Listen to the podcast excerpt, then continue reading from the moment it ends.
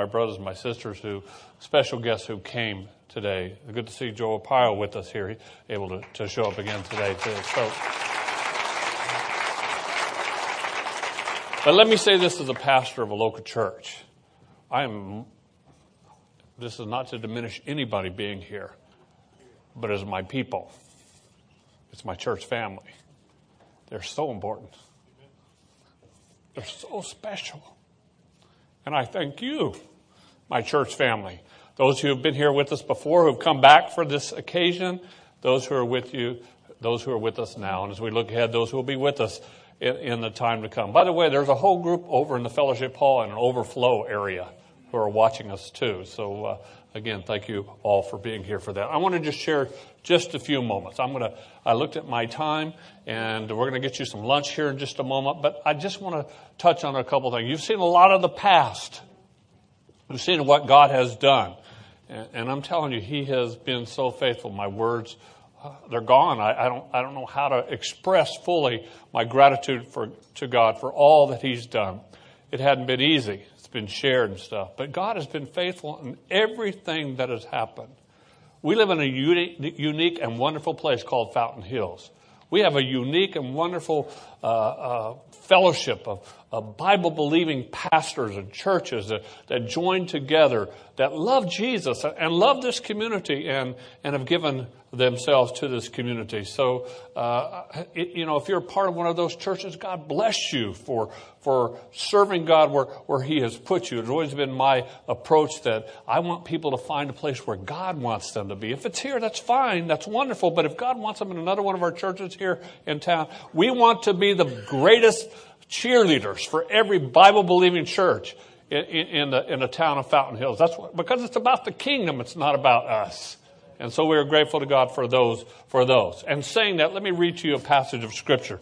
It's found in 1 Peter chapter 2. It says this, Therefore, laying aside all malice, all deceit, hypocrisy, envy, and all evil speaking, as newborn babes, desire the pure milk of the word, that you may grow thereby. If indeed you have tasted that the Lord is gracious, coming to him as a living stone, rejected indeed by men, but chosen by God and precious you also, as living stones, are being built up into a spiritual house, a holy priesthood, to offer up spiritual sacrifices acceptable to God through Jesus Christ. Therefore, it is also contained in the scripture, Behold, I lay in Zion a chief cornerstone, elect, precious, and he who believes on him will by no means be put to shame. Therefore, to you who believe, he is precious. But to those who are disobedient, the stone which the builders rejected has become the chief cornerstone, and a stone of stumbling, and a rock of offense. They stumble, being disobedient to the word, to which they were also appointed. But you, but you are a chosen generation, a royal priesthood, a holy nation, his own special people, that you may proclaim the praises of him who called you out of darkness into his marvelous light, who once were not a people, but now are the people of God, who have not obtained mercy, but have now obtained mercy. God has called us, and I believe this with all my heart, God has called us to be Cornerstone Family Church. We have a great legacy as a church. Most of our history is, is found under the, the name of First Baptist Church, and we still are a Baptist congregation. And I don't know if you know all that that means, and I don't have time to tell you all that that means, but, but what it means to me, uh, a man who 65 years ago was put in a Southern Baptist nursery in First Baptist Church of Chandler, Arizona, and was raised there, grown there, uh, grew there, and, and, and was taught the basics of my faith there by faithful people who love Jesus. I, I'm so grateful. It means that I can have a relationship with God and you can have that same relationship with Him. It means that God created you for Himself and He loves you enormously. And He sent His Son for each and every one of us. If we just put our faith in Him, it means that it's not about religion. It's not about even about religious practice, but it's about a God who, who loved you so much that he's called you into an intimate relationship with him where you could know him and he could know you. And you can experience His presence, not just when you gather in a building like this, but every day, everywhere. He's there with us. And that's the promise that we have from our Heavenly Father. You know what Jesus said? He said, I will never leave you or forsake you. And sometimes we look at that wonderful passage and we think, that means whatever happens, Jesus is going to be there. And that's true. He's going to be there. But it means more than that. It means that every day, everywhere, wherever He's called you, He's going to be right there. You never ever walk by yourself if you're a child of God. He is always with you, sustaining you and encouraging you and empowering you to be the person that God has called you to be. You see, Cornerstone Family Church in the future, that's what I want to talk to you about. In the future, we have believed that God has called us, first of all, to make sure that Jesus remains the foundation of this church. If it's not about Jesus, it's not about anything, folks. If He's not the center, if He's not the foundation, if we try to build on any other theology, philosophy, approach, other than, than Jesus Christ, then we cease to be the church, the body of Christ. Listen, there are, wonderful, benevolent organizations in our community doing wonderful things. Praise God for those people who are doing those things. But the church was called to be the unique body of Jesus Christ. And we've been called to share the gospel.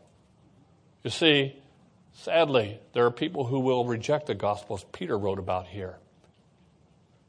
And I can't think of a sadder thing than someone to have heard the gospel of Jesus Christ and say, I don't want any of that. And step into eternity without Jesus Christ. And folks, there is an eternity. And there is a reality of heaven and a reality of hell. I know those are not popular uh, uh, uh, ways of thinking today. But we, as the Cornerstone Family Church, we believe that Jesus is our foundation and His Word is the standard of truth for us. And if His Word says it, we believe it. You say, well, Tony, you got it all figured out. No, I don't. And I'm going to tell you there are parts of His Word that I struggle with personally. I don't, I don't get it. I say, God, sometimes I talk to Him like this. God, what are you doing there? What do you mean by this? This doesn't square with my thinking. And you know what I find out every time? The problem isn't with his words, with my thinking. He has given us his infallible, inerrant word, and we stand upon that. It doesn't change. When the social mores change that we find ourselves uh, dealing with, it still doesn't change. His truth is truth. And if it is truth, it's eternal. And if it's not eternal, it's not truth. There are always fads. There's always movements, but God's word stays the same. It is the foundation, and Jesus is the foundation of everything we are as a church. When you saw all those different ministries, they are all based on the reality of who Jesus Christ is. Our ministries are set up in this church that, that where, where Jesus is the focus. He's the center of those things. And that brings me to the second thing when, you, when, when I want to share with you about our church. The, the second thing, with Jesus as our foundation, the second thing about our church is that our families are the focus. We love families at Cornerstone. We love families. We love them at all ages. Many years ago, when I entered the ministry, it was popular for churches to do a focal approach, which simply meant that you would, needed to decide what age group, what age group you wanted to focus on, and that's how you built your ministry. Now, some people did that and it worked for them fine. It wasn't my, I didn't believe that, first of all, that was God's approach. I believe God intends for the church to be family. I love seeing white hair. Mine's going that way. I saw some pictures of when I got here, I had brown beard. But I love seeing the white hair because our young ones, our babies, our kids need to have the stability of those who walk that walk. But I love seeing the kids too. I love getting hugs when I come to church. They say, Pastor Tony, they come give me hugs. I love that because our older people need the life and the vitality of those young people. The church was intended to be a family. Now that means for us five quick things. As a family, we're followers of Jesus Christ. We follow no other. I'm not the head of this church. The deacons are not the head of this church. The people are not the head of the Jesus is the head of his church. And together on the same journey, whatever role God has called us to be in, together on the same journey, we follow our Jesus. Amen. We're followers of Jesus. Second thing, we're accountable to one another. Like it or not, you're my family. And you can pick your friends, but you can't pick your family. You're stuck with us. And listen, what's it mean to be family, to be accountable to one another? It means that, yes, sometimes we're going to have to deal with some difficult things. There are going to be some hard things. Sometimes feelings get hurt in families, not only church families, but in real families, or nuclear families, let me put it that way. But you see, the wonderful dynamic of a family is that that group of people can go through hard things and on the other side still be family. And by the way, if they can't, they were never really family in the first place. We are accountable to one another. The third thing, very quickly, we are makers of disciples in this church. Yes, we want people to enter into the kingdom of God. We want them to know the saving knowledge of Jesus Christ, but we don't want them to stop there. We, don't, we want them to grow in their faith so that they too can lead others to Christ and make disciples. We are also a people, as I said earlier, immersed in the Bible. It's the Word of God. You know, we have no other source of teaching in this church except this Word. That's it. We don't have other books. We read other books. I mean, we're, we're not illiterate when it comes to other things. But this is our source of truth. And quite frankly, I'll make it very clear this is our only source of truth. We have no other source of truth. The next thing we are is that we are a people that are designed to learn. I'm going to put it this way because it's very important you understand. We're a people that are designed to, to learning how to love God and love one another. I would love to be able to say a blanket statement, we just love God and love one another. Well, that's not always true. But what I hope is always true is that we are learning to love God and to love one another. And then the, fi- the final thing of our family dynamic is we want to be a people yielded to the Holy Spirit. We don't want to be self controlled, we want to be controlled by the Spirit of God. And that brings it to the last thing I want to share with you today as part of our where I believe God is leading us. It's our procl- I call it our proclamation of praise. And what it simply means is that the world is our mission. The world is our mission. And you know, the book of Acts gives us this wonderful dynamic of, of, of, of how this is supposed to work. Uh, Jesus tells his disciples, the Holy Spirit's power will come upon you, and you will be witnesses of me in Jerusalem, Judea, Samaria, and to the uttermost parts of the world. And you see, for us here at Cornerstone, our Jerusalem is Fountain Hills. Fountain Hills is our Jerusalem. It is our starting point. And our primary mission that God has given us as a church is to share the gospel with the people of Fountain Hills. But it doesn't just stop in Jerusalem. It goes to, it goes to our Judea. And I, for me, I'd say our, our Judea would be Arizona. As we move out beyond the, the, the, limitations of, of this town, we don't stop here. We realize that there are people all over the state of Arizona that need to know Jesus Christ and be encouraged. But again, it doesn't stop there. It moves out to the Samaria, as Jesus said. And once again, for me, Samaria would be the United States. That we are called to share the gospel to every state in our 50 states. And then finally, he says, and to the uttermost parts of the world. Well, of course, that speaks for itself. That we are called to share the gospel and be a part of sharing the gospel to the entire world. I have pastored four different churches, and each of them had their own dynamics. One of the dynamics of this body is that it is a mission minded church an incredibly mission minded church.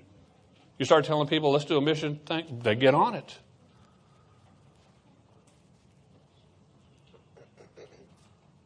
David said a little bit earlier that the church gave over two million. It's it it. I, I just say this so you, you understand that in the 20, last 20 years uh, that, that, that I've been here 18 years, almost 20 years, it's close to $2.6 million that have gone outside the walls of this church to mission work all around the world. But not only that, it is people who've gone themselves and been a part of that. I close my portion and we'll move to dinner here in just a moment with this thought and this, and this encouragement. There is nothing like the church of the Lord Jesus Christ. And it is not identified by any denominational label or even by the name that's on the outside of the building. That's not our primary identification. It is identified by a group of people whose lives have been transformed by the power of the Holy Spirit of God because they put their faith in the Lord Jesus Christ as their Lord and Savior. In no one else and nothing else. It is characterized by a people that are empowered by the Spirit of God to carry on the mission that God has called us to carry on. And it is seen in the lives of people who refuse to compromise to who God called them to be and what God commissioned them to teach and the mission that God has put them on all the way around the world. I have been privileged for 18 years to be a pastor of such a church. I believe God has his hand upon, and I've told our church this many times God has his hand not only on our church, but I believe he has his hand on Fountain Hills. And, and I, why I say that is because I see the enemy working. Don told us about that. He's working. And if we're not careful, we will be distracted to deal with everything under the sun rather than understand that there is a literal spiritual battle going on over this community. And if God's people do not get on their knees and pray and then follow the, the Holy Spirit and speak God's truth, no matter what arena we find ourselves in, and be the light that Jesus has called us to be, then Fountain Hills has little hope. It has little hope. But praise God, He's put us here.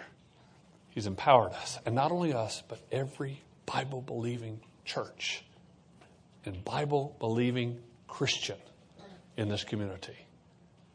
God's got something special planned here. Now, if you know me, and I'm going to close with this, you know I also believe Jesus is coming real soon. Jesus is coming real soon. So I don't believe that. It's okay. He'll still be here. He's still coming.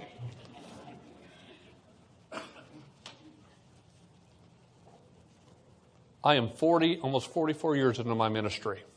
Quite frankly, my ministry is coming to the last parts of it. I'm not leaving next week, so. And I, and I don't say that for any other reason, but, but to tell you this in my heart, in my heart, as a Christian man, secondarily as a pastor, I want to finish strong. I want to finish strong. Whether Jesus comes this afternoon or 10 years from now or 50 years from now, or I meet him in the air or I meet him through the veil we call death, I want to finish strong. And I want this church because this is my family. But most importantly, you're Jesus' people. I want this church to be faithful and finish strong the plan that God has called us to. I'm going to invite, as we close this out, I'm going to invite our young people up because they want to bless you. They want to bless you before we leave here today. Let me just say this as they're coming up. If you do not have a relationship with God through Jesus Christ, everybody you've seen speak up here, including myself, would just love to speak with you about Jesus. There are people at these tables, particularly over here, that would